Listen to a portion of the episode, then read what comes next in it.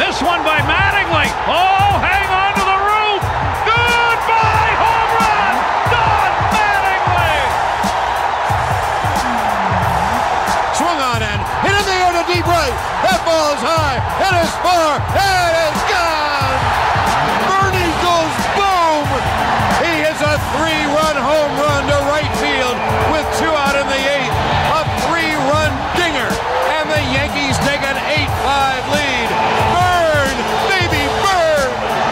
On a drill deep to right field. There it goes. See ya into the upper deck. David Justice with a three-run home run, and the Yankees have come all the way back. They lead six to four. Get your tokens ready. You might be boarding the subway. Oh, what a big home run for David Justice. They're going to wave him around. The throw misses a cutoff man. Shot into the plate.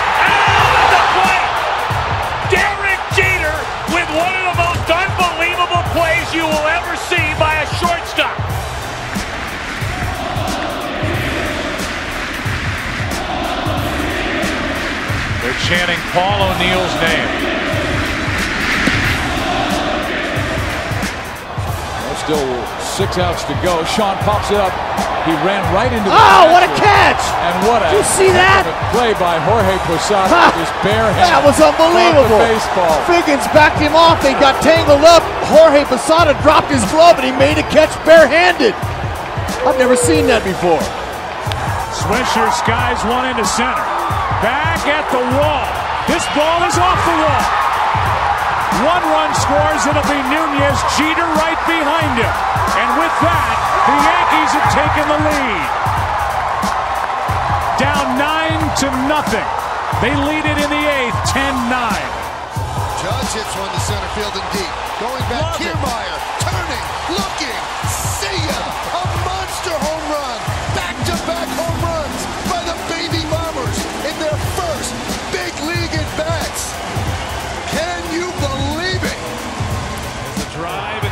Center field. Sanchez is watching.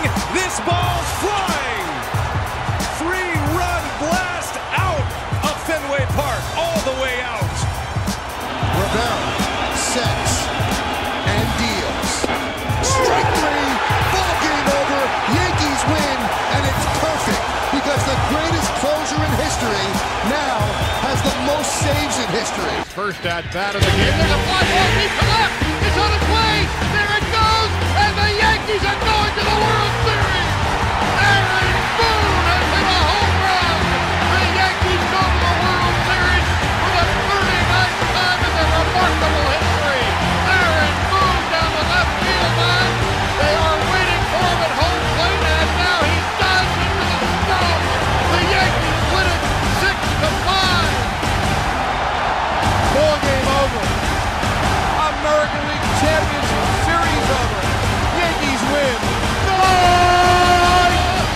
Yankees win! Sziasztok, ez itt a New York Yankees Hungary és a Yankee a podcastjének az 58. adása. Visszatértünk, bár csak ketten jelenleg. A mikrofonnál DS, És B. szeretettel üdvözlünk minden visszatérő, régi és minden új hallgatónkat is. Ö, Mike most egészségügyi okok miatt nem tud velünk lenni, ezúton is jobbulást kívánunk neki. Valamint örülünk, hogy nem rontja itt a levegőt. Öm, szóval ezt a mai adást ezt ketten fogjuk letolni majd, és az 58. adás, ami azt jelenti, hogy mind a ketten ajánljuk majd. Én az 1958-as World Series bajnok csapatnak ajánlom, akik ö, visszavágtak az egy évvel előtte elszenvedett World Series verességért a Milwaukee Bravesnek, és különösen Casey Stengelnek, aki az akkori menedzserünk volt, illetve Bob Turleynek ajánlanám, aki az MVP-je volt ennek a World Series-nek. Most ezek után én ajánlásom az hülyén fog kinézni, de, de ugye mindig megnézzük, hogy ki játszott aktuálisan abban a számban, abban a messz számban, a hanyadik podcast részt van. Tehát az 58-as az elég gyér számozatal volt. Úgyhogy egy edzőnek, Larry Rothschildnak ajánlanám ezt az adást. Yeah. És ez szerintem mindent elmond, hogy kik játszottak 58-ban. Igen, nagyot, nagyot ment ez a messze a csapatnál eddig. Ö, utólag is nagyon boldog karácsonyt, ünnepeket és boldog új évet kívánunk mindenkinek. Ugye az idei évben ez az első, első adásunk, első felvételünk. Most hétfő éjszaka van, amikor vesszük ezt föl, kedden, ha minden jól megy, akkor ki fog kerülni majd mindenhova, szokásos platformokra, de terveztünk felvételt még a két ünnep közé, sajnos azonban nem úgy alakult, hogy, hogy, hogy meg tudtuk volna valósítani. Mindenkinek meg volt ugye hát a két ünnep közt a saját maga kis dolga, a családdal, egyebekkel, így nem tudtunk sajnos időt szakítani rá, pedig nagyon jó kis témával készültünk most is nektek, illetve ismét egy több, több adáson keresztül húzódó témánk lesz majd. Annak az első részét fogjátok ma hallani, és ezt már a két ünnep közé is terveztük, illetve szerintem meg is említettük még annó az utolsó tavalyi adásban, hogy ez a terv, de hát hülyek is maradunk hozzá, azonban még nem lőjük ezt most el, hogy mi volt ez a téma, nem sokára úgyis megtudjátok. Nézzük azonban a Yankees-zel kapcsolatos híreket, kezdésként a Rule 5 drafton kisligás részét, ugye nem ér, ennek a kisligás részét nem érintette a lockout, így az megrendezésre kerülhetett. Elhoztuk a Pittsburgh Pirates-ből a jobbkezes dobó Steven Jennings-et, és Manny Ramirez-t, akinek nagyon kellemesen hangzó és csengő neve van ilyen drukkerként, ő pedig a Houston Astros jobbkezes dobója. Viszont elvesztettünk egyetlen egy darab kisligás játékost, akit nem védtünk be, és a Red Sox húzta be éppen. Ő egy kezdő dobó, és Brian Keller névre hallgat. Hát itt a lockout miatt szerintem 10-ből 9 és fél hír az a kisligákkal lesz kapcsolatos. Igen. Úgyhogy, úgyhogy akár élet a farmon nagy speciálnak is nevezhetjük. Következő hír is ilyen újraigazoltuk, vagy megtartottuk a catchert Rob Brentit, ismét kisligás szerződést kötöttünk vele. Ő egy pár meccs erejéig a Bronxba is felkerült, a harmadik számú catcher, nem nagyon emlékszem, hogy milyen teljesítményt nyújtott, de catcherből sose elég, úgyhogy Rob Brenti maradt a csapatnál. Egy nem kisligás hír, ellenben nem is hír, csak plegyka.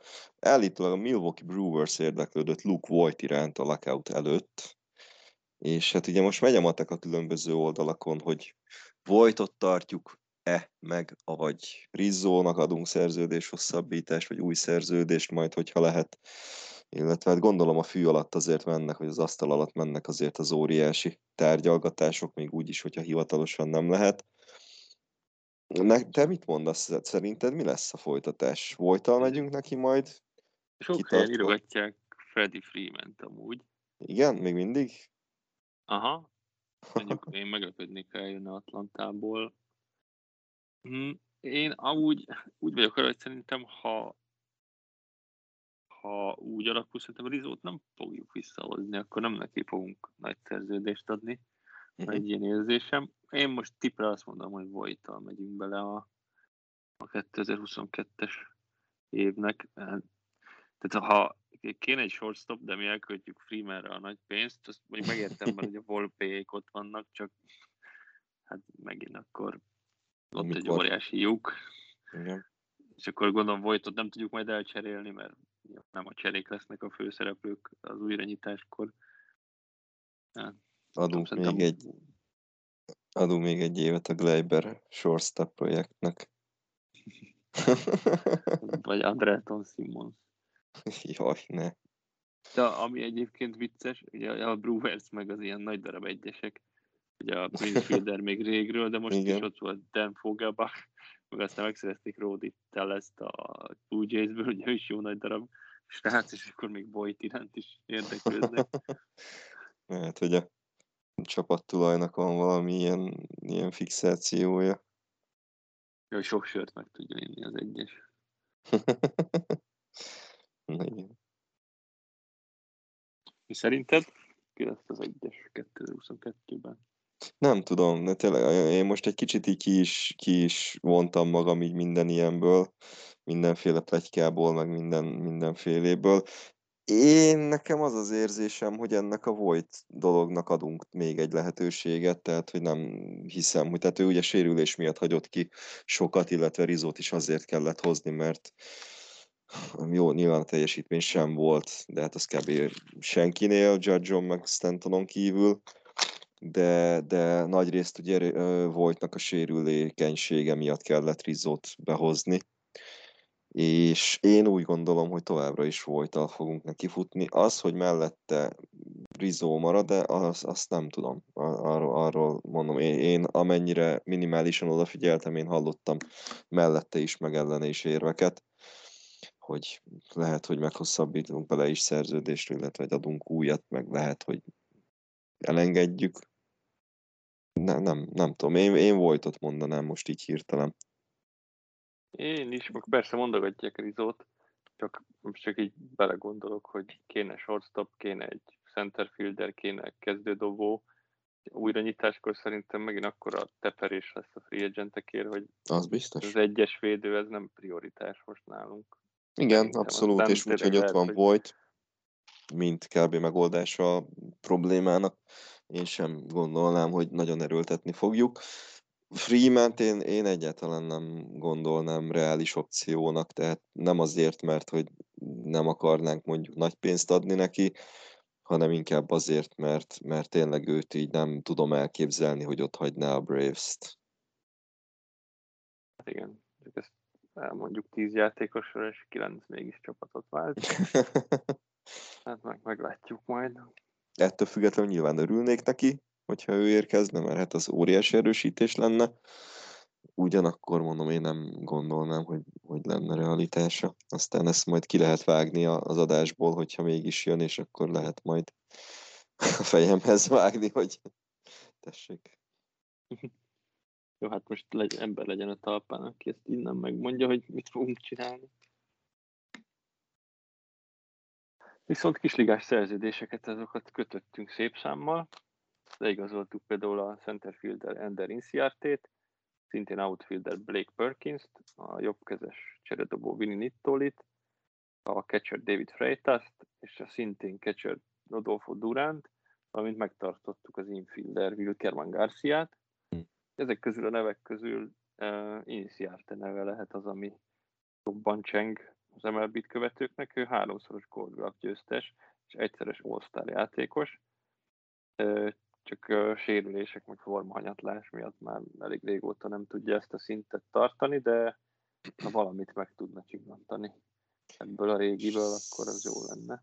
Szerinted ez az Inciarte trade, ez az egy viszontlátásra Brad Gardner helyzetet? Nekem is ez tűnik, ennek tűnik, de hát nem tudom, hogy Gardi akar-e még játszani. Ha akar, akkor szerintem adunk neki egy éves szerződést. Meg hát ő is pont olyan, aki, aki szerintem ő, ő nem, tehát róla is azt gondolom, hogy ő sem menne máshova, tehát ő inkább visszavonulna, hogyha ilyen kiz nem ajánl neki szerződést.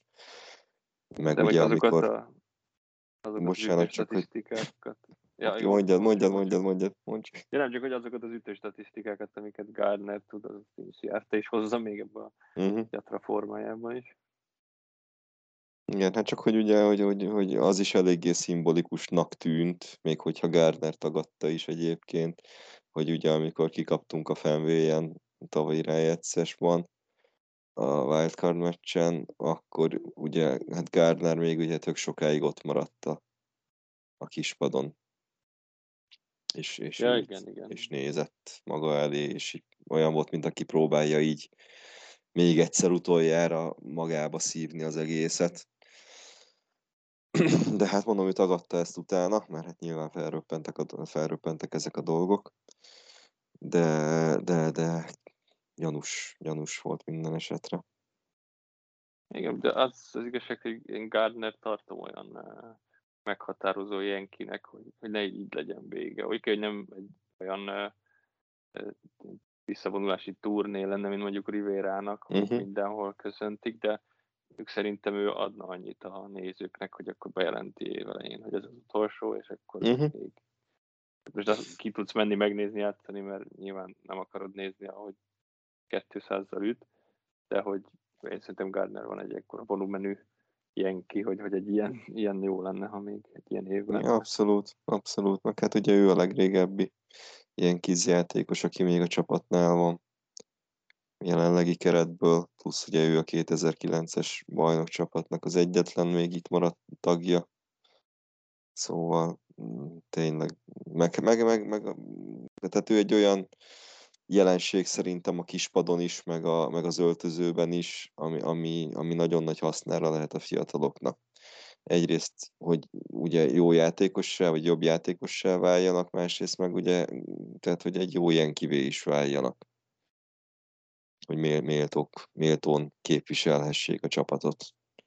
Gardner szerintem ebben is, ebben is nagyon jó példával tud előjárni, illetve nagyon jó tényleg olyan, akire fel lehet nézni ilyen szempontból is. Egyébként most valamelyik nap hallgattam meg még a tavalyi uh, Artusitu podcastet, amiben az Andrew Velasquez volt, uh-huh. tavaly augusztusi. Ja, ő mondjuk pont nem Gardnert emelte ki, hanem judge hogy mennyire jó fejek, hogy egy újoncként, vagy új arcként bekerülsz az öltözőbe, és te úgy érzed, hogy már régóta a csapattagja vagy. Ugye ők is említik, hogy ezeket az alapokat is CC-ék uh-huh. rakták le, és ebben gondolom a Gardner is beletartozik, hogy még egy olyan légkör a csapaton belül, hogy egy, egy új srácnak nem kell fülét, farkát behúznia, hanem Velasquez is mondta, hogy te saját maga lehet. Uh-huh. Ha poénkodni, akkor poénkodhat, mert nincsen belőle probléma. Úgyhogy szerintem ebben biztos, hogy Gardner keze is benne van, hogy ilyen a hangulat. Azt persze, tuti. Meg aztán valahogy mindig úgy alakul az év, hogy ja, persze Gardner negyedik, ötödik számú, aztán valahogy mindig játszik 120 meccset. Igen. Úgyis megsérül mindenki. Én arra De... vagyok kíváncsi egyébként, hogy, hogy, hogy jövőre nem futunk-e úgy neki majd a szezonnak, vagy legalábbis a szezon egy részében nem fogjuk-e azt próbálgatni megint, hogy Judge a centerfielder, és Stanton meg ugye outfieldet játszik. Tavaly az egész jó bejött amikor fönt volt Stanton is, ugye? Uh-huh. A üt- ütésben is szerintem számított neki az, hogy ott van a pályán folyamatosan, és nem csak, nem csak föl kell kelni a kispadról, és akkor oda kell menni ütni egyszer-egyszer, ugye DH-ként, hanem, hanem szerintem neki, neki az, az jót tett az ütő átlagának, meg a, a play disziplinjének, hogy, hogy, hogy ott lehetett a pályán, és része lehetett úgymond az akciónak folyamatosan azt, azt szerintem nyilatkozta is, hogy, hogy az azért jó, mert a DH-ként annyi idő van két edbet között, uh-huh. hogy csak arra tud gondolni, hogy nem mit rontottam el. Uh-huh. És ha kimegy a pályán, akkor nincs idő azon gondolkozni, hogy miért volt ilyen rossz az előző edbetem, hanem akkor így a gondolataid másfele vannak, és sokkal könnyebb feldolgozni. Szóval ez, ez még számomra egy érdekes érdekes része lehet a szezonnak, hogy hát ha, hát, ha megpróbáljuk megint ezt, hogy bal szélen valaki, és akkor center az Judge, jobb szél meg Stanton. Jumbo package. Gallo. Gallo, ja, hát... tényleg, jó, tényleg Gallo. Jogos, Freeman, Voigt marad, akkor Voigt a DH. ja, adom. no, de van még egy uh, kis ligás szerződésünk, illetve több is. Uh, mint az előző felsoroltak közül vagy közé még egy embert bedobunk, egy cseredobót is igazoltunk Jimmy Cordero személyében. Ő 2021-ben nem lépett pályára Tommy John műtét miatt. Előtte már szerepelt az MLB-ben a Washington Nationals, a White Sox és a Blue Jays tagjaként is. Ez erőssége az, hogy, hogy a földön tartja a labdát. A karrierje során az ütések 54,7%-ából lesz groundball. Egy, egy teljesen beleillik ebbe a bullpen vonalba, amit viszünk, Clay. Holmes, Vandi Peralta, Peralta. stb. stb. Hát kisligás szerződés kapott, de szerintem elég valószínű, hogy látni fogjuk jövőre, ha, ha nem lép ki mondjuk így, nem tudom, spring training alatt a szerződésbe. Hát csak reméljük, hogy az infield is olyan lesz majd mögötte, akik ott tartják a labdát, és nem gurul ki az outfieldre. Igen. Ki tudja, hogy hova. és van egy visszatérőnk, aminek én különösen örülök, sőt úgy, hogy én ráadásul nem is tudtam erről a hírről, hanem ezt ugye te most mondtad, hogy, hogy van egy ilyen, és ez most egészen friss dolog. Kisligás szerződést adtunk egykor ígéretes tehetségünknek, a balkezes Manny Banuelosnak, aki 2008 és 14 között volt a csapat játékosa, ugye főleg a minor league-ben, és az MLB-ben ott ráadásul nem is mutatkozott be nálunk, hanem csak az Atlanta Braves-ben, miután elcseréltük, és ott is mindössze 77 inningig jutott sajnos, de mindig, még mindig csak 30 éves, úgyhogy szerencsés esetben akár összejöhet neki a ilyen kizben való bemutatkozás is, amire hát szerintem többen vagyunk, akik nagyon régóta, nagyon sokat vártunk annó. Úgy, tuti, hogy a Bronxban ilyen óriási sztori lenne, ha Banuelos be tudna mutatkozni. Ugye hát Betances-szel, meg Brackmannel ők, volt, ők voltak a Killer Bees, még a minor ligában három nagyon jó kezdődobó, és hát a háromból ugye csak, csak Betances volt, aki, aki meg tudott a csapatnál is maradni, illetve ott tudott karriert, valamilyen szintű karriert kialakítani, amíg ugye el nem cseréltük őt, vagy nem, nem járt a szerződése. Hát számomra ez egy nagyon érdekes sztori vonal lesz a következő évben, hogy, hogy Banuelosnak mennyire fog fog bejönni az újabb környezetváltozás, illetve hogy az, hogy visszatérhetett ide ugye a kvázi nevelő csapatához. És hogy és én nagyon-nagyon fogok drukkolni neki, hogy, hogy bejusson a, a majorbe. Ilyen kis színeiben, persze.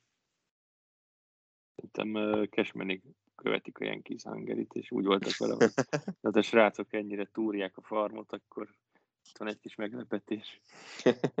Kedveskedtek nekünk egy picit. Okay. Szóval hajrá menni. Bizony, én is kíváncsian várom, hogy milyen teljesítményt fog nyújtani. De majd követjük, azt tudti, hogy őt követni fogjuk. Ö, hoztunk egy MLB hírt is, és fölröppent egy olyan pletyka is, hogy a vezetőségnél felmerült egy csereötlet. Az egy, egy első része az oké, okay. megszerezzük az Oakland Athletics hármas védőjét Matt Chapman, csak hogy ő vele shortstopot játszottunk volna. Ami nem tudom, azt hiszem, hogy pár inninget játszott shortstopot még pár évvel ezelőtt az Athleticsben, de ugye ő kb. a liga egyik legjobb hármas védője. Igen, és kb. összesen szerintem a karrierje során 10 inningje van shortstopként maximum. Nagyjából, úgyhogy hát ez, ez a, a out of the box gondolkodás értelmező kézi szótárbeli példája. Ja, ez szerintem egy ilyen el kell adni az újságot, meg a, kell a kattintás, mert ezt nem tudom elképzelni, hogy hozunk egy ilyen jó hármast, és aztán shortstopot játszhatunk vele. Ja, hát ne, nekem is ez, ez ilyen, nem is tudom, ezt még Robi osztotta meg talán az egyik beszélgetésben, ugye a Playból Igen. oldalatja, és, és, és én akkor is valami ilyesmit írtam, hogyha jól emlékszem rá, hogy, hogy itt kiakadt a, bullshit generátor, vagy bullshit mérőm, mert ez ne, nem, te, nem már, most komolyan.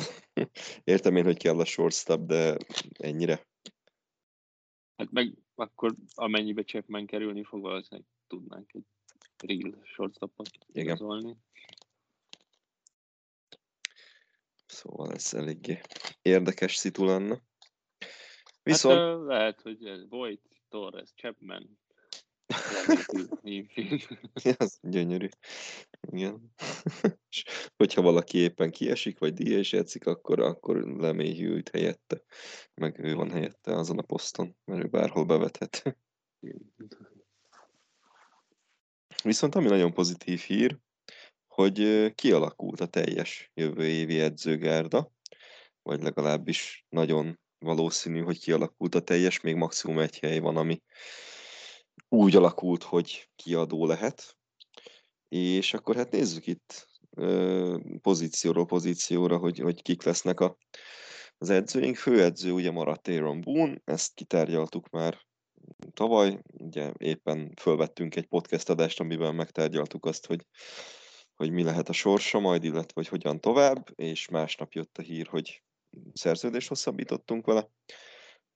A bench coach ő Carlos Mendoza lesz, első bázison, illetve az egész infieldnek az edzője Travis Chapman, hármas bázison és az outfield edzője ő Luis Rojas.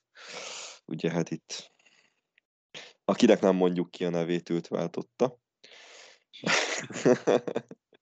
Dobóedző maradt Ú, meg. Ezzel kapcsolatban, bocsánat, Igen. bevághatok, csak Mondd. olvastam egy hírt, ugye akinek nem mondjuk ki a nevét, az Angelsbe ment, Igen. és az Angels, emlékszel még Adam Eatonra, az outfielder, Persze. White Sox, White Sox-ban, igen. igen, igen, aztán a national bajnok is lett, és ő azt hiszem, hogy az Angels-be játszott utoljára, de kicsapták, ugye, és neki van lehetősége most, hogy edzősködjön az Angelsnél, Viszont mivel lockout van, és ő még MLB játékosnak számíthat, ezért nem tud visszavonulni, nem tudja elfogadni az Angels ajánlatot sem. Úgyhogy ez milyen szívás. Az megy, igen. a háttér, megy a háttérbe a, megy a, háttérbe a, a, ugye a gondolkodás, hogy akkor hogy tudja megoldani, de hogy ez így mekkora szívás már. A Igen, lockout ilyen igen. hatással van. Igen, hát ez a lehet. Ugye volt az a hír is, ugye, vagyis hát ilyen bulvár hír, vagy nem is tudom, hogy kivel kapcsolatban is volt az, hogy a tesójával nem beszélhet a hálaadáskori, meg a karácsonyi asztalnál. Zach Britton volt? Aha, igen, igen. Igen, igen. hogy, hogy ugye a tesója ő, ő Oriolsban van, vagy hol, vagy, vagy valami, nem is tudom, Nem tudom, hogy hol, de valahol edzősködik. ha edző, emlékszem. igen, és hogy, hogy, hogy ők nem, és konkrétan ők elméletileg hivatalosan ugye a lockout miatt nem is beszélhetnének egymással. Mert két másik csapat alkalmazásában vannak, és így tényleg ilyen faramúci helyzeteket tud összehozni ez a, ez a hely, ez a szitu, meg mint ez az Edem, Edem kis színes is. Tehát Luis Rojas lett a hármas, edző, hármas bázis edzőnk, remélhetőleg ő jobb százalékban fogja hazaküldeni a futókat majd, illetve hát ő lesz ugye az outfieldereknek is a külön edzője. Dobóedző maradt Matt Blake, ennek én személy szerint nagyon örülök. Dobóedző asszisztens Desi Drushel lett, az ütőedzőnk Dylan Lawson, és az ütőedző asszisztensek közül ugye Casey Dykes volt, akit már bejelenthetünk, és úgy volt sokáig, hogy Eric Chavez lesz ugye régi ismerősünk, ugye Oakland Athleticsben volt nagyon jó hármasvédő, és ütőjátékos, val- valamint később ugye a Yankeesnél minor ligás edző is volt, és úgy volt, hogy ő visszatér ütőedző asszisztensnek a Yankeesbe, de az utolsó utáni pillanatban mégsem így lett, és hogy miért, azt leírtuk, vagy nem írtuk le? Ez nincs benne a... Mm, Hát ugye a New York Metsnél lett. Igen, igen, igen, csak, hogy, csak azt hittem, hogy a következő hír az pont róla szól, és azt hittem, vagyis az ő nevével kezdődik, és trehány módon nem olvastam végig, és azt Ja. hittem, hogy ez az lesz.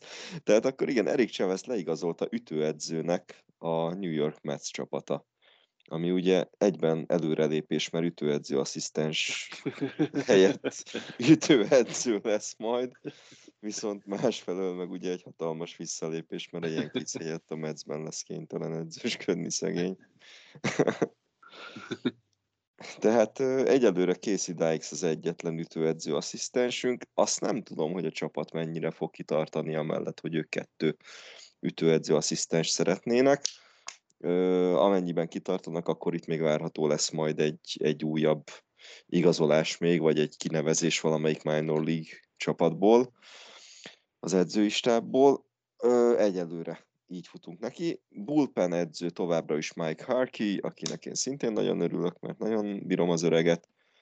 És a catcher edző, illetve a quality control részért felelős személy, ő pedig Tanner Swanson, aki nem tudom, a neve számomra olyan, mint egy nem, nem is tudom, mint, mint egy, egy ilyen random hivatalnok. De biztos az Office miatt egyébként, vagy nem az Office, hanem a Parks, Park and, and Recreation Ja. miatt, nem tudom, Ron mert ő volt. Swanson. Igen, tudja, hogy amiatt egyébként. Tényleg. Ugye én is a Hárikit nagyon bírom, mert mindig ilyen megnyugtató a jelenlét, hogyha bunyóra kerülne sor, akkor jók vagyunk. Igen. Hárki velünk van. Ez lesz tehát az edzői stábunk az idei szezonra.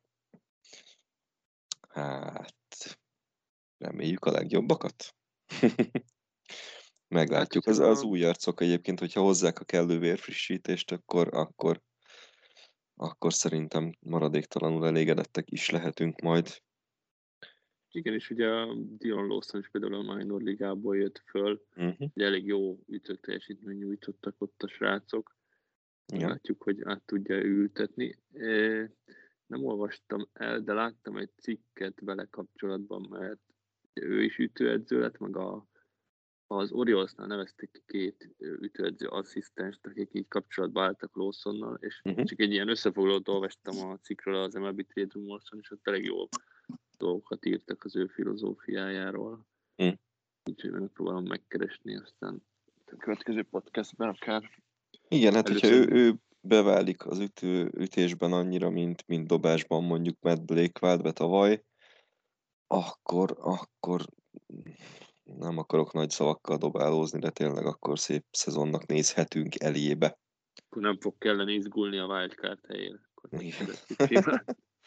Igen. Nincs magasan a léc. Tavaly. Jó, jogos, csak azt pont beszéltük is még egyébként, arra biztos emlékszel még tavaly, hogy, hogy itt ugye folyamatosan ki voltunk idegileg azon, hogy milyen szar a csapat, és mégis azért összehoztak 90x győzelmet. Szóval... Hát a dobók, dobóknak. Jó, nyilván, nyilván, nyilván, nyilván, csak hogy, hogy tényleg, hogy annyira el voltunk a, a régebbi ilyen kizekkel, ilyen kis csapatokkal kényeztetve, hogy, hogy, hogy tényleg mindenben így próbáljuk a, a tökéleteset keresni, és hát az nyilván lehetetlen elérni a csapat számára is. Ugyanakkor, hogyha nem lett volna ilyen korai wildcard búcsú, ráadásul pont a Red Sox ellen, meg hogyha egy kicsit is normálisabb ütő teljesítményt nyújtanak, akkor, akkor tényleg arról beszélhettünk volna, hogy, hogy a, a Tampa elleni a csoport elsőségért har- a zajló harc, nem pedig a, az utolsó napokban eldőlő négy csapat a két wildcard helyre szenvedés miatt kellett, kellett volna a csapatról beszélni. Óriási Judge walk hmm. field hit. az egy jó jellemzése volt a szezon. Az igen, meg a Red Sox elleni meccs. Ö, már az ütőedző asszisztens posztot ö, említetted, akkor egyébként van hír ezzel kapcsolatban, és Chavez helyére szeretnének ugyanígy egy korábbi MLB játékost kinevezni, hiszen, hogy felsoroltuk a neveket, viszonylag kevés az MLB tapasztalat az edzőink körében, és az egyik név, amely felmerült, az Mark Tramboé, aki igazából nem edzősködik, és hát, jól emlékszem vissza, ő egy dologban volt jó, hogy hazafutást tudott ütni, úgyhogy ő mit tud tanítani, úgy, mármint nyilván nem akarom ledegradálni, biztosan rengeteg mindent tud, csak hogy ne, nem, nem már Trumbo neve jut eszedbe, hogyha azt mondod, hogy jó ütőjátékos, és ráadásul nem is edzősködik, tehát hogy így honnan jött ez, azt nem tudom, de ő az egyik név, aki esélyes lehet, hogyha lesz ütőedző asszisztens Dykes mellett. Még egy. Azért én ettől eltekintenék. Trambótól. Tehát nem, én nem, nem, lehet aztán, hogy pont ő az, aki az utolsó puzzle darab lenne, és, és vele kezdene el szárnyalni a csapat ütésben, de valahogy szkeptikus vagyok ebben a dologban. Igen, mert Chávez pont egy olyan típusú ütő volt, hogy átlaggal is tudott, uh-huh hazafutásokat is ütögette. Trambónál valami 40 valahány homlános szezon rémlik így hirtelen, meg tényleg volt egy-két jó éve, akkor tényleg jól, jól ment neki, de nem, nem ő az ütő teljesítménye talonja szerintem. Ez tény. Nem, de ezt majd meglátjuk. És egy történelmi kinevezéssel folytatjuk, ugyanis a Tampa Tarpons kinevezte Rachel Balkovecet edzőnek, és ezzel ő az első nő, aki minor league csapatot menedzselhet. És éppen, hogyha jól emlékszem, akkor, vagy jól tudom, akkor ma ö, írta ki Ádám ezt a hírt a ilyen Kiss hungary is, tehát már külön is megemlékeztünk rá. Ez, ez tök nagy dolog. Tehát ugye ő már eddig is egy nagy úttörője volt a sportnak, és, és ezzel egy újabb, egy újabb gátat áttört, amire nagyon büszkék vagyunk, és nagyon tényleg innen is szívből gratulálunk neki. Hát, hogyha ő is hallgat minket. Igen, kíváncsi leszek, hogy, hogy mi, mi lesz. Igazából ugye nem az eredménye fontos, hanem hogy a Jason Dominguez fejlődjön. Uh-huh. Úgyhogy kíváncsi vagyok, mert azért Tarponc elég jó évet futott, csak most már ugye Volpe, Wells, a Hauer sincsen már ott. Uh-huh. Úgyhogy kíváncsi vagyok, hogy, hogy tud kihozni, meg remélem lesznek hírek majd, hogy hogyan végzi a munkáját, mert tényleg ezért ehhez nőként, hogy egy ekkora keret, ekkora rakás fiúval gyakorlatilag, mert fiatal srácokról van szó. Igen. Ezt vezetni, ez, ez érdekes lenne számomra olvasni erről, hogy hogyan oldja ezt meg. Hát szerintem ő most nagyon reflektorfényben lesz. Egyrészt ugye azért is, mert, hogy, mert ilyen kis, kisligás csapata, tehát ugye ilyen kis az mindig külön figyelmet kap, bármi történjen is. Másrészt meg ezért, mert hát ugye ő az első női edző, szerintem tuti, hogy, hogy minden egyes döntése, minden egyes vele kapcsolatos hír az, az óriási górcső alá lesz véve, és, és nagyítóval fogják vizsgálni minden egyes megmozdulását. Szerintem nekem legalábbis egy ilyen érzésem van, hogy el leszünk látva majd vele kapcsolatos hírekkel, meg, meg információkkal. Akkor az élet a farm az elő, elő fog lépni jövő évben lesz egy Rachel speciál mindig. Akkor az Mike. ja. Hoztunk egy kis hírt a média világából is, és bejelentették, hogy a 2022-es szezontól kezdve Michael Kay és Alex Rodriguez évente 8-szor az ESPN-nek csinálnak majd egy ilyen Manningcast adást, ugye az NFL-nél megy ez a menink tesóknak a megy a meccsők, meg eldumálgatnak, közben meg elpoinkodnak, és egy ilyen verzió lesz baseballból is, valamint David Cohn bekerült az ESPN Sunday Night Baseball csapatába. Mind a ketten Kay is és Cohn is ellátják majd a Yes Networknél továbbra is a feladataikat, viszont le fog csökkenni a, a megy számuk. Jól emlékszem, te mondtad itt felvétel előtt, vagy nem is tudom, lehet, hogy olvastam valahogy Kóné hogyan változik, vagy lehet, ilyen hát, Kóné a felére kb. Én azt olvastam, hogy eddig olyan 100 körüli meccset vállalt, és hogy most meg ilyen 50-re fog ez lemenni. Ezt, én ezt Twitteren olvastam egy pár órája. Ja, igen, igen, igen, igen. Úgyhogy hát ezt nagyon sajnálom, mert Kón az tényleg nagy kedvencünk. A KK marad a, a Jesznek a, a első számú kommentátora, ugye? Igen, de gyanítom, hogy neki azért lesz ütközés majd. Uh-huh. Nem tudom, hogy Ruokot csak mert, csak mert, ugye ő, csak mert ugye ő mindig a a nyugati parti túrákra nem ment, hogyha jól emlékszem, ugye oda, oda vittek mindig mást, aki, aki a play-by-play kommentátor volt. Szóval, le, de igen, egyébként én is Ryan Rúkóra gondoltam, ugye ő, ő, ő már nagyon-nagyon gyűjti a tapasztalatot különböző sportokban, ugye hát a Yes Networknél is kosárlabda mérkőzéstől kezdve, meg nem is csak a Yes-nél, hanem azt hiszem az ESPN-nél talán, vagy nem is tudom még hol hallottam őt. Igen, mert ő WNBA-t is, meg college uh-huh. kosarat is közvetít. Igen, igen, igen, igen. Szóval egyébként ez simán elképzelhető, hogy ez egy ilyen megágyazása az őrségváltásnak hogy Rúkó fogja váltani majd két, és akkor így kezdik el két egyrészt tehermentesíteni, Rúkót meg egyre inkább egyre több meccsre betenni. Egyébként egyrészt én nagyon örülök ennek, mert, mert ez a Michael K. Alex Rodriguez adás, ez, ez, ez nagyon jól hangzik.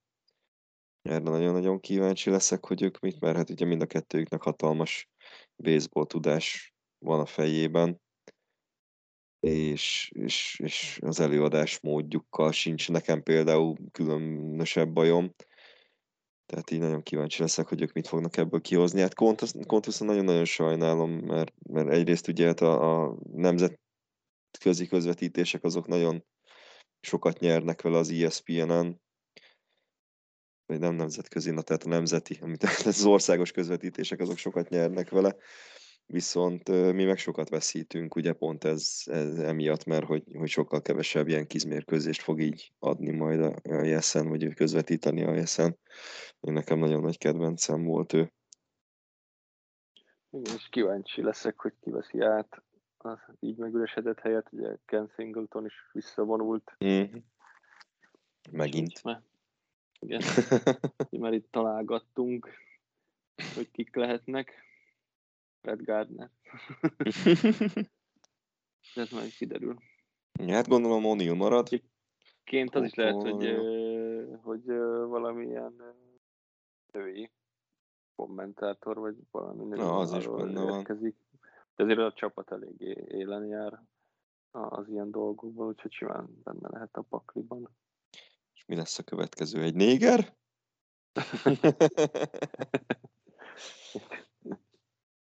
Igen, hát ki, én, én, engem ez is nagyon érdekel, hogy, hogy tényleg itt akkor hogyan tovább majd, mert, mert ugye tényleg azért nekünk mondhatom azt, hogy, hogy valamilyen szinten azért az életünk elég komoly része a Yes Network közvetítése, ha nem is napi szinten, mint régen mondjuk, de, de, de azért heti szinten mindenképpen, és azért, azért ez nekünk is elég szignifikáns változás így, és, és, és így fura is lesz, meg érdekes is lesz majd követni ezt szerintem, hogy, hogy hogyan alakul majd a, a közvetítés, illetve a kommentátoroknak a, az összetétele.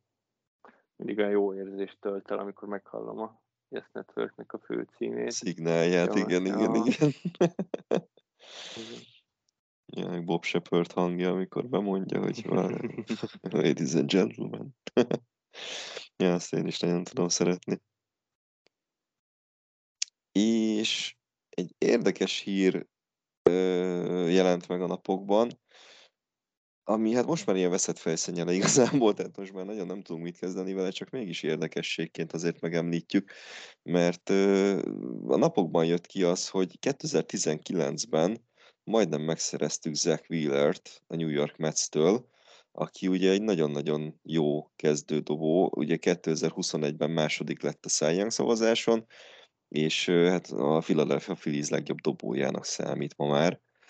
Tehát ez egy nagyon komoly húzás lett volna, hogyha sikerül őt megszerezni a Metsz-től. Hát kicsit sajnálom, hogy nem így alakult egyébként. Igen, az jó húzás lett volna, bár azt nem írták, hogy kitattunk volna cserébe.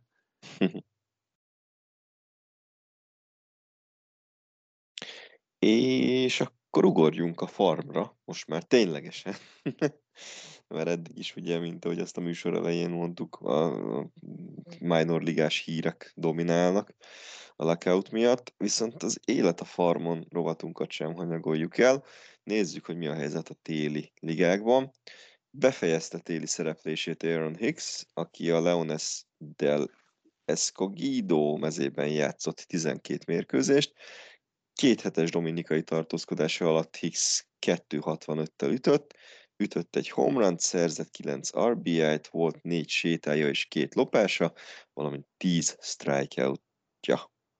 Csapat az alapszakaszban az ötödik helyen végzett a tabellán, 19 győzelemmel és 21 vereséggel álltak a szezon végén, és nem jutottak be így a négyes elődöntőbe. Ez azt is jelenti, hogy Esteban Florial téli szezonjának is annyi, de hát ő sem váltotta meg a világot, és akkor még enyhén fogalmaztunk. 167-es ütő átlaggal ütött, ami hozzá képest is, de amúgy is, tehát amúgy is nagyon alacsony, de hozzá képest meg pláne. 344-es bázisra kerülési átlaga volt, tehát legalább a séták azért ott voltak, és a sluggingja az pedig 2.08 volt, amit szerintem már most szeretne elfelejteni. Ö, egyetlen egy RBI-t szerzett, 9 mérkőzés alatt, és volt egy darab lopott bázisa. Tehát innen is üzenjük, hogy Floriál papának, hogy, hogy továbbra is figyelemmel kísérjük a, a gyermeket, tehát csak úgy, mint tavaly idén is legyen szíves jelezni neki, hogy számítunk a jó teljesítményére. Igen, ezt most magamra vállalom, ezt a rossz ütő átlagot, mert tényleg tavaly megszokhatták, hogy hétről hétre jöttünk a téli ligával, ugye most egy kis késés volt, úgyhogy hiszem Papa Floriá kétségbe volt esve. Viszont ez a két lopott bázis X-től lesz szerintem több biztató, úgyhogy most a sérülésből jött vissza, és hagyták lopni, akkor az azt jelenti, hogy eléggé jól érzi magát. Reméljük a legjobbakat. A Tigres de Licey viszont a harmadik helyen zárt az alapszakaszban, 21-18-as mutatóval, és a most a, a négyes elődöntőben is a második döntőbe jutást jelentő helyen állnak. Ebben semmi meglepő nincsen, hogyha tudjuk, hogy Rob Brentley náluk játszott. Kettő meccset, ezen 1.25-tel ütött, viszont az egyetlen találata RBI-t ért. De viccet félretéve nem Rob Brentleynek köszönhető ez a jó szereplés, hanem külön neked kiemelve DS Esmil Rogersnek. Oh yeah! És Austin Bibens Dirksnek két cseredobónak. Már most az egyik kedvenc nevem. Ne, nem emlékszel, a Rangersbe játszott, és akkor szerintem Jocinak ragadt meg ez, és állandóan ment a Bibens Dirksezésre ilyen kis hangeri chatben. Valami rémlik, de, de annyira nem maradt meg azért.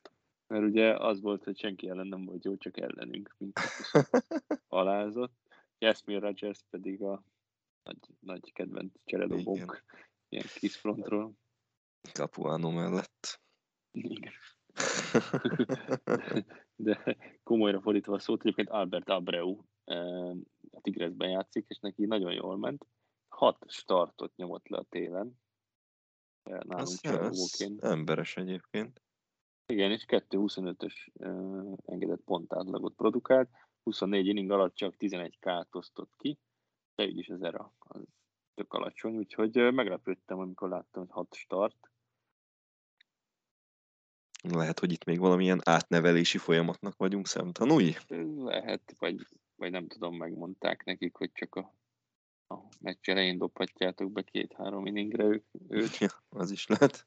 de, de fura, fura, hogy Albert Abreu starterként van Dominikán, de hát reméljük, hogy akkor ezen a fronton is tud majd bizonyítani a Bronxban is. És hát Miguel Anduhárról is van még egy hírünk, ő sajnos kimondottan rossz teljesítményt nyújtott, kedvencünk a Toros de Leste színeiben. 8 mérkőzésen lépett pályára, 33-szor állt ütéshez, és ebből 5 találatot és két RBI-t tudott összeszedni. Hát ugye, hogyha Esteban Floriánál kiemeltük, hogy milyen rossz volt az ütő átlaga, illetve a hármas vonala, akkor hát Anduhárnak még rosszabb. Ugye ő 1.61-es ütő átlaggal ütött, a bázisra kerülési átlaga 1.82 volt, és a sluggingja, az súlyozott ütési átlaga is 1.61 volt, csak úgy, mint az ütési átlag, ami azt jelenti, hogy konkrétan az öt találatából mindegyik sima szingli volt, egyetlen egy extra base sem tudott összeszedni, de nem tűnt ki ezzel, vagy nem lógott lefelé ki ezzel a, a toroszból, lévén az egész csapat pocsékul szerepelt. Utolsó helyen zárták az alapszakaszt, 15 győzelem, 25 vereség jött össze nekik.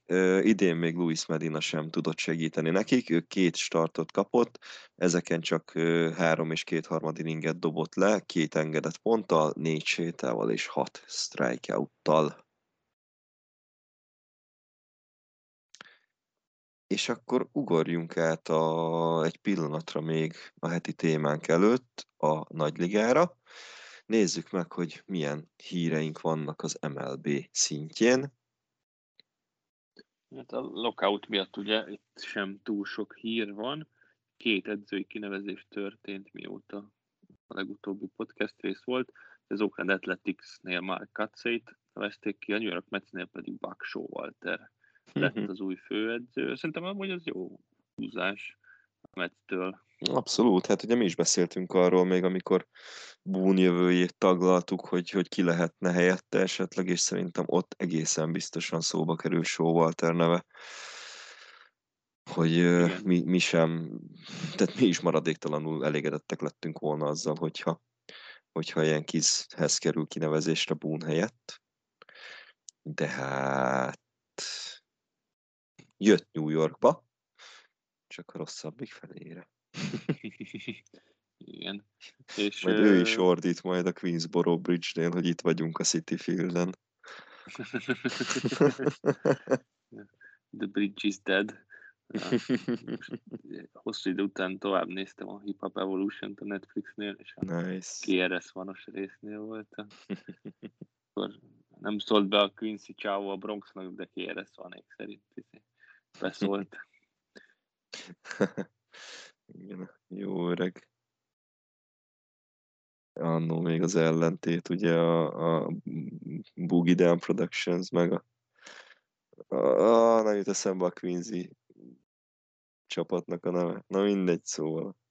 Hip-hop történelemben most nem menjünk bele, mert túl keveset tudtam ezt. még a lockouthoz annyit, hogy január folyamán folytatják a tárgyalásokat a legfőbb pontokról, amit egyébként az előző adásban nagyjából érintettünk is, ugye öt részre szedve, és azt olvastam, hogy december folyamán hát kisebb volumenű ügyekben tárgyaltak, csak a felek, tehát a fő gazdasági kérdéseket nem érintették, és szerintem a spring training az biztos, hogy csúszni fog. Mert itt szerintem ebben a hónapban nem lesz megegyezés, de majd kiderül. És akkor még két visszavonulás van MLB szintről, Kai Seager, ugye a Seattle Mariners hármasa, és Cameron Maybin jelentette be a hmm. visszavonulását. Ezt külön Ádámnak üzenném, mert tudom, hogy hallgatni fog minket majd, hogy remélem emlékszik még, amikor Maybin nálunk játszott, és volt valamilyen nagy ütése például, előfordult, hogy ő nyerte meg azt hiszem a meccset nekünk, vagy legalábbis fontos ütése volt, és akkor mindig a Call Me Maybin szó viccel borzoltam a kedélyeit a cseten, hogy ezt most sok szeretettel küldeném neki a Call Me Maybin című számot. És te, te említetted közvetlenül a felvétel gomb megnyomása előtt, hogy szóba került a neve a Yes Networknél? Én hallottam egy ilyet, igen, hogy, hogy ugye így, hogy most ott tehát variálnak mindent szinte, így az ő neve is felmerült, hogy ö, lehet, hogy kommentátorkodásra adja a fejét kapásból a visszavonulása után, és, és lehet, hogy a Yes network fog majd szerepelni, de ez még abszolút csak legyka, szóval sem megerősíteni, sem cáfolni, nem tudom az elhangzottakat. És közben megnéztem, a Juice Crew volt az a, az a Queensy csapat, akivel ja, ugye a Boogie Down Productions harcolt, itt, hogy hol, hol in, honnan indult a hip-hop. Ugye KRS van volt a Boogie Down Productionsnek a, a fő embere, és Marley Mar pedig a Juice Crew-t rántotta össze de hát mindannyian tudjuk, hogy a Bronx volt az szülőhelye a rap zenének, csak hogy hazabeszéljek egy kicsit. És akkor elérkeztünk a heti témánkhoz, amit már mondom, én úgy emlékszem, hogy belengedtünk még, még tavaly év végén, de jöjjön akkor most Babe Ruth élete, egy újabb, elég komoly projekt lesz, illetve ez is egy közös projektünk lesz majd B-vel, ami azt jelenti, hogy amit most itt elhangzanak majd az elkövetkezendő adásokban, azokat írásos formában is képekkel, esetleg videókkal kibővítve majd meg fogjuk jelentetni a strikeout.hu-n és a Yankee házán felváltva gondolom én illetve majd meglátjuk, hogy pontosan hogy, de, de ezt még majd letárgyaljuk, de mindenképpen írásban is meg fog ez jelenni majd. Pont a napokban jöttem rá, hogy egy évvel ezelőtt csináltuk a stadionok sorozatot, Igen. és még kettővel adós vagyok Hátra a van blogon. Meg ugye a ilyen Red is, hogy három része, úgyhogy Igen. hát a B Bruce nem tudom, mikor kerül ki a blogra. De ki fog majd. Szóval Babe Ruth élete. Hát ugye Babe Ruthról rengeteg legenda, rengeteg történet, rengeteg statisztika kering így a köztudatban is, illetve akár csak a popkultúrában, akár a sima amerikai kultúrában. Nem tudsz olyan amerikait mutatni szerintem világszerte, aki ne tudná, hogy ki volt Babe Ruth, illetve világszinten is egy olyan, olyan ismert és karakteres figurája volt a baseballnak, hogy, hogy tényleg mellette aztán nem lehet elmenni. Nem mellesleg egy ilyen kizlegenda, sőt talán az első igazi ilyen kizlegenda. Az ő életéről fogunk most több részen keresztül, azt még nem tudjuk pontosan, hogy hány részen keresztül, de hát szerintem négyel minimum számolhatunk majd. Mert hát egyrészt annyira, tényleg annyira kalandos és annyira tényleg nagyon kegyetlen jó élete volt, pedig nem volt annyira hosszú, mint amit talán érdemelt volna, de, de mégis annyi mindenről fogunk tudni beszélni itt az elkövetkezendő hetekben Bébbel kapcsolatban, hogy és, és ismerem magunkat annyira, hogy szeretjük bőlére ereszteni ezeket a dolgokat, tehát az ilyen történelmi dolgokról én azt figyeltem meg, hogy, mind a ketten, illetve hogyha Mike itt van, akkor mind a hárman nagyon-nagyon szeretünk így elsztorizgatni, meg elbeszélgetni, és, és ez ugye csak plusz sok-sok plusz adásidőt és sok-sok plusz sztorit fog adni majd szerintem itt az elkövetkezendő podcastek során. Igen, és ugye Bébről azért most így szerintem fejből egy három-négy ilyen kedvenc sztorit fel tudnánk sorolni, ugye, de azokat, én azokat ismertem, amik ugye baseball karrier már ilyen játékosként, meg befutott sztárként, de most elkezdtük a gyerekkorával, és van egy-két sztori, hogy fogtam a fejemet már, hogy nem, jó, hát nem csoda, hogy ez lett belőle. és akkor kezdjük a gyerekkorával, illetve a fiatal, fiatal éveivel. Igen, hát ugye a hivatalos teljes neve az George Herman Ruth Jr., és 1895. február 6-án született Baltimore Pigtown nevű városrészében, így körülbelül, körülbelül 5 perc sét a távolságra az Orioles mostani stadionjától, a Camden Yards-tól, ami ugye akkor még bőven nem állt, de csak így kb. El, elhelyezve, hogy tényleg valami volt ott a levegőben, hogy később ott lett a Camden Yards és a Béb szülőháza ma már múzeumként funkcionál, de ebben a Pigtown városrészben egyébként további érdekességek is voltak. Például itt állt Amerika legrégebbi írkocsmája, majdnem 170 évet megélt Petrix, amelyet azonban 2006-ban bezártak. És felmerült bennem a gondolat, hogy vajon Babe Ruth hányszor fordult meg ebben a történetben. Igen, és hát ugye annó is kaptuk az évet Robitól, hogy a legnagyobb legendánk az Baltimore-i. Hát szerintem ez ezután sem lesz másképp. Igen, ráadásul Baltimore Oriolesként indult a csapat. Így van. Igen, ez egy állandó harc köztünk, hogy mi szorkolunk az igazi Baltimore Oriolesnak, vagy Robi az igazi Yankeesnek, vagy hát a régi Yankeesnek. Igen, és hát mind tudjuk, hogy az utóbbi a valós. Igen. A Babe szülei, Catherine és George Herman senior, mindketten német felmenőkkel rendelkeztek, de ők maguk már Maryland államban születtek, ám az apai nagyszülőkről megmaradt feljegyzések szerint a család Hannoverből származik, onnan, onnan erednek a gyökerek. Az édesapa az sok mindennel foglalkozott, szerintem az akkoriban talán így, így mindenki próbált érvényesülni, ahogy tudott.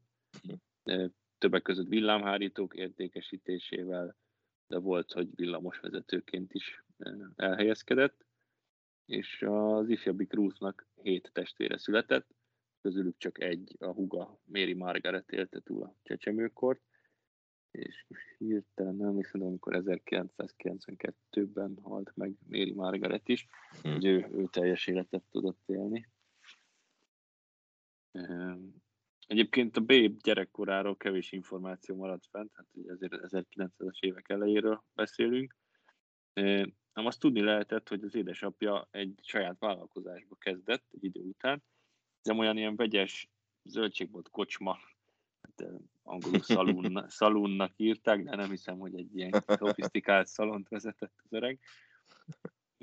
egy ilyen vegyesbolt kocsma italmérés üzemeltetésébe fogott, és emellett nem sok idő maradt a gyereknevelésre, és sokan ennek tudják be, hogy a támadások szerint Ruth nagyon-nagyon rossz gyerek volt, ez az apa pedig kifogyott az ötletekből, hogy hogyan hasonl rá, és valószínűleg ezért küldték 7 évesen a Szent Mary's javítóintézetbe, ilyen lakásos fiúiskolába, ami egy ilyen uh, testvériség vezetése alatt állt.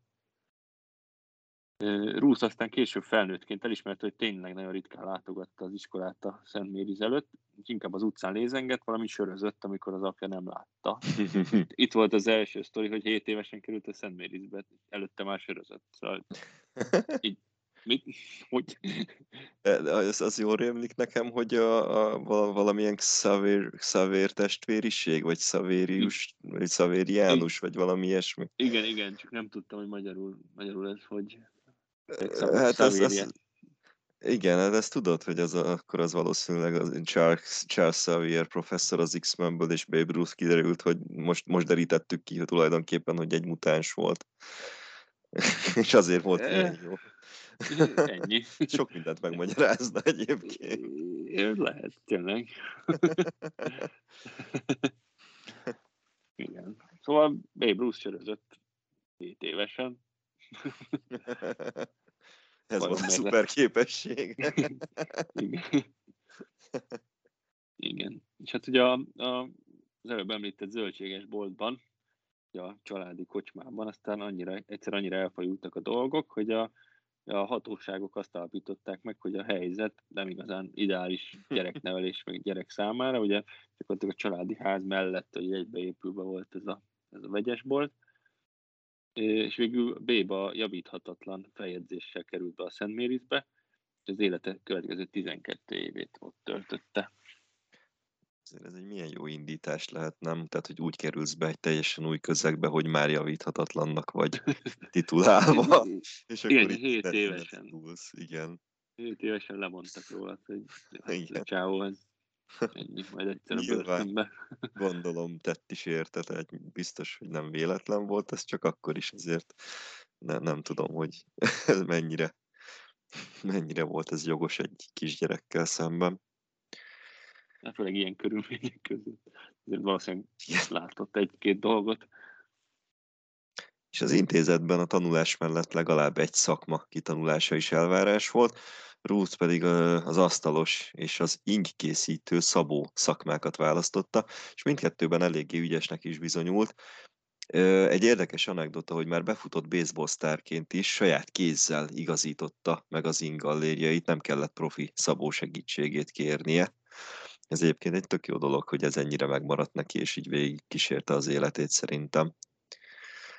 Az iskolát vezető testvériség nagyon szigorú szabályokat állított fel, fiúknak részt kellett venniük az üzemeltetésben, például a főzésben, házkörüli munkák, javítások, iskolafelújítás, kertészkedés, és az étel elég egyszerű volt, ennél a, a, az iskolánál, a testvériség pedig a testi fenyítésben hitt. A vasszigor ellenére azonban Ruth néha hazalátogathatott a családjához, vagy pedig a St. James's házban találkozhattak, amely egy szintén a testvériség felügyelete alatt álló ház volt, ám más feljegyzések szerint Ruthot nagyon ritkán látogatta a családja, és mikor édesanyja beteg lett, az iskolából akkor is csak a temetésre mehetett el, ekkor 12 éves volt. B egyébként egy becenevet is kapott az intézetben, egy nem túl hízelkedő, nem túl hízelgő becenevet, és most a PC-t mindent félretéve, ezt most szó szerint fogjuk idézni. Nigger lips, azaz nigger száj, vagy néger száj volt a, a gúny neve, vagy beceneve, mivel az ajkai vastagabbak voltak az átlagnál, valamint a bőre is sötétebb volt, mint a többi bentlakói. És hát ugye azt tudjuk jól, hogy a gyerekek a legkegyetlenebbek tudnak lenni, és hát ezzel a nem túl ízelkedő névvel illették őt. Az iskolába természetesen csak fehér fiúk járhattak. ennek ellenére, illetve mindezek ellenére a St. Mary's-ben töltött évek élete végéig elkísérték a bévet. Katolikusnak vallotta magát, néha misére is benézett, egy-egy átmulatott éjszaka után, valamint a Kolumbusz lovagjai rendnek is a tagja lett. Nagyon-nagyon gyakran látogatott el kórházakba, árvaházakba, és ezeknek a célja nem az volt, hogy ő az imidzsét alakítgassa, vagy hogy szépítgesse, sokszor a média tudta nélkül ment el ezekre a helyekre. Az, igen, az egyébként több, ugye több sztori is van arról, hogy, hogy ő mennyire imádta a gyerekeket, és hogy nem volt olyan gyerek, aki, akinek ne adott volna például autogramot, hogyha oda ment hozzá és tényleg ő, ez, ezek a dolgok is ezt, ezt erősítik, hogy, hogy rendszeresen látogatott beteg gyerekeket, vagy árva gyerekeket is. Ö... Olvastam egy vicces sztorit az egyik könyvben, a, az már a, ez a 27-es ilyen kizről szóló könyv, hm. hogy a, a megelőző volt szezonban, a Babe-nek volt ilyen, hát ilyen nem ilyen stand-up comedy, ilyen varieté, nem tudom, ilyen esetje, uh-huh. amivel így turnézott a nyugati parton. Ennek az egyik pontján uh, igazából az volt a, az alakítás, hogy gyerekek jöttek fel a színpadra, és akkor Dave beszélgetett velük, meg autogramokat osztogatott, és egyébként azt hiszem San Diego-ban megbüntették uh, gyermek munka miatt, mert ugye ezek ilyen alkalmazott gyerekek voltak, és ilyen kiskorúak voltak, és emiatt megbüntették. Mit lehet erre mondani? Gondolom Bébnek egyébként volt egy pár keresetlen szava valószínűleg a hatóságokhoz, tehát őt, sem, őt nem kellett félteni valószínűleg. A Szent Mary's-t egyébként már befutott sztárként pénzzel is segítette, sokszor adakozott vagy vett részt adománygyűjtésen. Egyesek szerint azért vált ilyen hedonistává, mert az iskolában szinte minden élvezetet megvontak tőle és a társaitól. Ebben, ebben egyébként látok rációt. Mm, abszolút. Alapból egy ilyen zabolázhatatlan gyerekre ideig, óráig biztos rá lehet húzni ezt a fegyelmet, de az belül csak erősödik szerintem. Igen. Hát ez pont, pont ugye, hogy amit tiltasz, azt annál jobban akarja és fogja csinálni az, akitől tiltod. Viszont a baseball karrierjének a kezdete is ide a Szent Mérisbe köthető. Bár nincsenek teljesen megbízható források, hogy épp hogyan kezdett baseballozni itt az intézetben. Egyesek azt állítják, hogy egyébként azért is került ebbe a, a bentlakásos iskolába, mert túl sok ablakot tört be Baltimore ütéseivel, az utcán játszva. Igen, hat évesen megint, bár nyilván előfordul gyerekekkel, csak el tudjuk képzelni, hogy mekkorákat üthetett. Mások szerint pedig már rögtön az első Szent Mérisben töltött napján megkérte Herman testvér, hogy csatlakozzon a baseball csapathoz, ahol egyébként először catcher lett, annak ellenére, hogy balkezesek igen ritkán játszanak ezen a Boston. Hm. De később játszott hármast és shortstopot is, amelyeket szintén igen nehéz balkezesként kivitelezni. Shortstopnál egy jobb, jobb oldaladra ütött labdát, azt ballal csak úgy hajítasz egyesre, ha nyomsz egy piruettet közben. Viszont a tehetsége az hamar kiütközött, hamar észrevették. Az iskolában nagy tisztelet, tiszteletet kirívó Matthias Butlier testvér nagyon is támogatta Ruth törekvéseit. Butlier annyira nagy hatással volt Ruthra, hogy Babe egész életében hálás volt neki, hogy mentorának, példaképnek nevezte. Állítólag az Ruth ütőmozdulata is és futóstílusa is nagyon hasonlít a Matthias testvérére. Hm. És Ruth egyébként egyszer azt nyilatkozta, eh, hogy akkor született meg Babe Ruth, az ütőjátékos, amikor először láttam Matthias testvért játszani. Nice. Eh, azt olvastam, hogy ő is egy ilyen nagy darab, magas, eh, erős csontú férfi volt, úgyhogy tényleg valóban hasonlíthatott a, a mozgás kultúrájuk. Egyébként ez a kapcsolat, ugye a Matthias atya és Babe Ruth között azért is meglepő kicsit, hogy ilyen szoros lett, mert Matthias testvér volt a fegyelem fenntartásáért felelős személy az iskolában. Ja, azaz pont, pont a legfegyelmezetlenebb diákra tudott ekkor hatást gyakorolni. a Bébrről könyvet író Robert W. Kramer szerint egyébként ez azért alakulhatott így, mert Matthias testvérnek nagyon nyugodt volt a stílusa, nagyon sok figyelmet fordított Ruthra, és ez eddig ilyen ismeretlen érzéseket, nyugalmat élesztett fel rútban, szerintem egy ilyen apa, apa szerepet töltetett be, ugye azt nem kapta meg ezt a figyelmet saját hmm. édesapjától a, a, a munka miatt. Úgyhogy így én ezt olvastam ki ezekből a sztorikból, hogy, hogy ebben az atyában látott egy ilyen példaképet.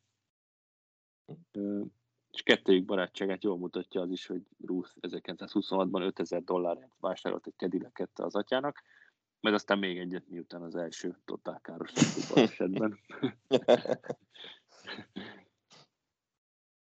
Igen, ez volt a másik sztori, hogy nyilván, nyilván az atya összetöri a kedileket. Igen, azért kíváncsi lennék, hogy itt mi lehetett, mi lehetett a felforgás. Hát, mi se előtt átmulattak egy éjszakát. Igen. Egyébként azt írták, hogy a legtöbb bentlakó ugye, intézeti srác valamilyen formában később is folytatta a baseballozást, és Ruth úgy emlékezett vissza, hogy egyébként körülbelül évi 200 mérkőzést játszhatott ez az intézeti csapat, úgyhogy volt, volt idő fejlődni, tapasztalatot gyűjteni. Egyébként B minden, szinte minden poszton megfordult a szezon során, legjobbját aztán a dobóként nyújtotta, ez is egy jellemző sztori, hogy a Dombra azért küldték fel, mert kirögte a többi ott próbálkozó szerencsétlen, idézőjelben. Matthias Atya pedig felparancsolta, hogy Babe Ruth megmutassa, hogy tud-e jobbat, mint azok, akiket kinevetett. Hát tudott jobbat Babe Ruth, és 1913-ra 18 éves korára messze az iskola legjobb dobójává vált, és tehetsége révén azt is kivívta magának, hogy hétvégente elengedjék és csatlakozhasson ilyen Baltimore-i eh, könnyékbeli játékosokból összeállított csapatokhoz, ilyen utazó csapatokhoz. Hát itt város szerte, de ugye kimehetett az intézetből másokra mm. játszani. És játékáról már ekkor több újság is áradozott, kiemelték dobó tehetségét, de nem felejtették el megemlíteni azt sem, hogy mekkora hazafutásokra képes. Hm.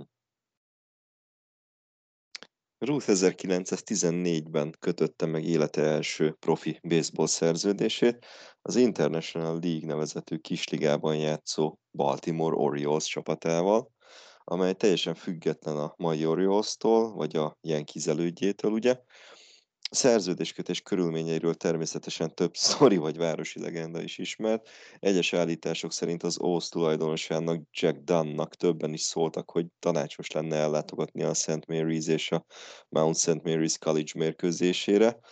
Mások szerint utóbbi iskola egykori tanulója, a Washington Senators dobója látta egy alumni meccsen, meccs előtt rúzott játszani, és ő hívta fel Dunn figyelmét rá Ruth maga is úgy emlékezett vissza, hogy kb. fél óráig kellett bemutató edzést tartania, mielőtt Dan leigazolta.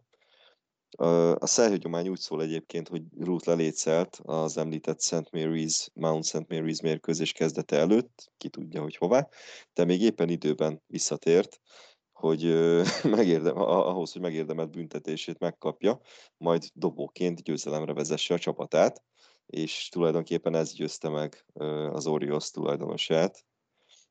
Hát, igen, ez a... Belefért egy kviki. Igen. Ruth önéletrajzírója Kai Wagenheim ar, írt arról is, hogy jogi akadályai, volt, jogi akadályai voltak a szerződéskötésnek, hiszen Ruth 21 éves koráig az intézetben kellett volna, hogy maradjon, de az ESPN Sports Century nevű ö, műsorában úgy emlékeztek, hogy ö, 19 éves korára már kicsapták onnan, ekkor azonban már heti 100 dollárt keresett Babe. A szerződéskötés követően Ruth és csapata vonattal utazott Fayetteville-be, Észak-Karolinába. Itt volt ugyanis az edzőtábora az Oriolsnak. Valószínűleg ekkor hagyhatta el egyébként Baltimore-t és vonzás körzetét először Ruth csapattársak végighetszelték, és sokak szerint ekkor is született meg a beceneve is, hogy Babe, ugyanis a veteránok a, a tulajdonos babájának, Dance Babe kezdték el hívni, mivel, mivel ő volt ugye a tulajnak az új projektje. Nem csak baseball értelemben, hanem Dan a szárnyai alá is vette rúszot, aki nem igazán tudta, hogy kell viselkedni egy étteremben, egy vonatúton, vagy egy hotelben. Ugye ezek számára teljesen új dolgok voltak, és hát gondolom a, a, az intézetben az ilyen etikettet nem nagyon verték bele a gyerekekbe lévén nem is nagyon hiszem, hogy számoltak volna azzal, hogy ilyen környezetbe kerülnek majd valaha is az életük során. Igen, nem tudták használni a halvillát. Vagy nem. Igen. De egyébként a Babe név az, az egy gyakori név volt akkoriban a baseball játékosok körében. Tehát lehet, hogy így a kettőnek az összessége az, hogy, hogy a veteránok ezzel kezdték el, ugye ezzel a Dan babája becenévvel vagy névvel illetni, plusz az, hogy a Babe az egybevett név volt már így a, a baseball körökben. Kettő együtt adta ki valószínűleg ezt. A később legendássá vált becenevet neki. Ruth először 1914. március 7-én lépett pályára a csapatban, egy egymás közötti meccsen, amelyen shortstopot játszott és dobott is két inninget. 15-9-re nyertek, és a második ütéshez állásából vágott egy hazafutást, amely az elmondások szerint hosszabb volt, mint Jim Thorpe legendás Fayetteville-i homerja. Azért az úgy az úgy nem rossz bemutatkozó, vagy bemutatkozás. Az első igazi megmérettetésére aztán a Philadelphia Phillies elleni edzőmeccsen került sor. Itt Ruth három inninget dobott le, két pontot adott fel ez alatt. Következő napon ugyanúgy a Phillies ellen a hatodikban állt a dombra, és pont nélkül lehozta a meccs hátra levő részét, miközben a csapat a 6-0-ról megfordította az eredményt, szállítva ezzel Babe-nek a győzelmet is. Kisligás szezon során az Orioles remekül teljesített, és hát Babe annak rendje és módja szerint húzó ember volt ám mégsem kapott túl nagy hírverést a csapat, mivel a Kalóz Major Liga, Federal, a Federal League és az ott szereplő Baltimore Terrapins elszívta a nézőközönséget. Elvileg a Terrapins egyébként meg is próbálta átsábítani Bébet, amelyel némi hírnévre is ö, szertette a játékos, de ezt egy Terrapins vezető tagadta, hogy lett volna ilyen jellegű ö, kívánságuk. Ö, saját szabályzatuk szerint nem szerződtettek ugyanis olyan játékost, akinek érvényes szerződése volt Jack Dunn csapatával. Azért ez milyen érdekes, nem így belegondolva most egy picit erre a dologra kitérve, hogy hogyha nem lett volna ez a városon belüli hülye rivalizálás itt a két külön ligában lévő csapat között, akkor simán lehet, hogy, hogy Béb egy, egy, egy baltimori legenda lett volna a későbbiekben és ki tudja, hogy hogy alakult volna akár a Terapinznak a sorsa is, hogyha ő oda kerül. Hát igen, ez a Federal League, ez nem rémlik, hogy túl hosszú életű lett volna. Valószínűleg nem, viszont onnan meg lehet, hogy egyenes út vezetett volna tovább. Igen, Sőt. igen, Bébbel valószínűleg azért nagyobb esély lett volna egy MLB szereplése. Igen. Dan azonban komoly veszteségeket szenvedett el, alig volt nézője, és hiába állt az élen az Orsz júniusban, a tulajdonos megpróbálta értékesíteni a klub kisebbségi tulajdonrészét, valamint a költözés ötlete is felmerült, de végül ezek egyik sem jött össze, így csak egy megoldás maradt, pénzé kellett tenni a legjobb játékosokat. Babe Ruthot felajánlotta a Connie Mack vezette Philadelphia Athleticsnek, de ők sem voltak rózsás pénzügyi helyzetben, míg a Cincinnati Reds és a New York Giants hiába érdeklődött, Dan végül nem őket választotta. Azért, Bruce... hogyha az az Athletics megszerzi Babe Bruce-t, akkor ah, az egy... hogy a ilyen kézről nem nagyon hallunk. Igen, az simán. Vagy legalábbis nem tudom, a Joe érkezéséig. Lehet, hogy az Athletics ment volna. Igen, tehát itt, itt tényleg annyira durva, hogy milyen kis nüanszokon tud, tud múlni a történelemnek egy ilyen nagyon vaskos szelete is. Hát vagy mondjuk a Giants meg tudja venni. És Igen, és akkor egy New York Giants. A kedvencünk. McGraw. McGraw. McGraw-val ott. Biztos jó kijöttek volna. Ja, tudtam. Viszont hát ezek a, ezek a lehetőségek kútba estek, és Ruth, valamint két dobótársa, Ernie Shore és Ben Egan 1914. július 4-én a Boston Red Soxhoz kerültek. A vételáról több információ is él a köztudatban. Egyesek szerint 25 ezer dollár fizetett a Bozox, mások szerint ennek a felét, egy harmadik történet szerint 8500 dollárt fizettek, és elengedtek egy korábbi 3000 dolláros tartozást is. A lényeg viszont az, hogy Babe Ruth a Red Sox-ba került, ám pár napot még Baltimoreban maradt, mert a Red Sox idegenbeli túrán vett részt, végül 1914. július 11-én csatlakozott a csapathoz. Mi pedig az első részt itt fejezzük be. Bévnek a, az életének a korai szakaszánál. És az első komolyabb, első komolyabb, mondtam, komolyabb szerződésénél azért ezt a Baltimore Orioles-t, nem azt a Baltimore Orioles-t, bocs Robi, ezt, ezt nem venném azért annyira komoly szerződésnek, viszont a Red Sox az már egy nagyon komoly karrier kezdete volt, és innen folytatjuk majd a következő adásban, vagy két hét múlva, mert vannak még egyéb jó kis téma ötleteink is, amiket lehet, hogy majd így vegyíteni fogunk, hogy ne csak ilyen nagyon-nagyon száraz és, és történelmi heti témánk legyen hétről hétre. Tehát lehet, hogy itt még lesznek majd itt kisebb ötletelések, de ezt majd úgyis észlenni fogjátok ti is. Így van, illetve kell az idő az anyaggyűjtéshez.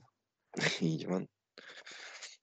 A következő rész az minden esetre a Red Sox-ban töltött évekről, szezonokról fog szólni majd, ez biztos.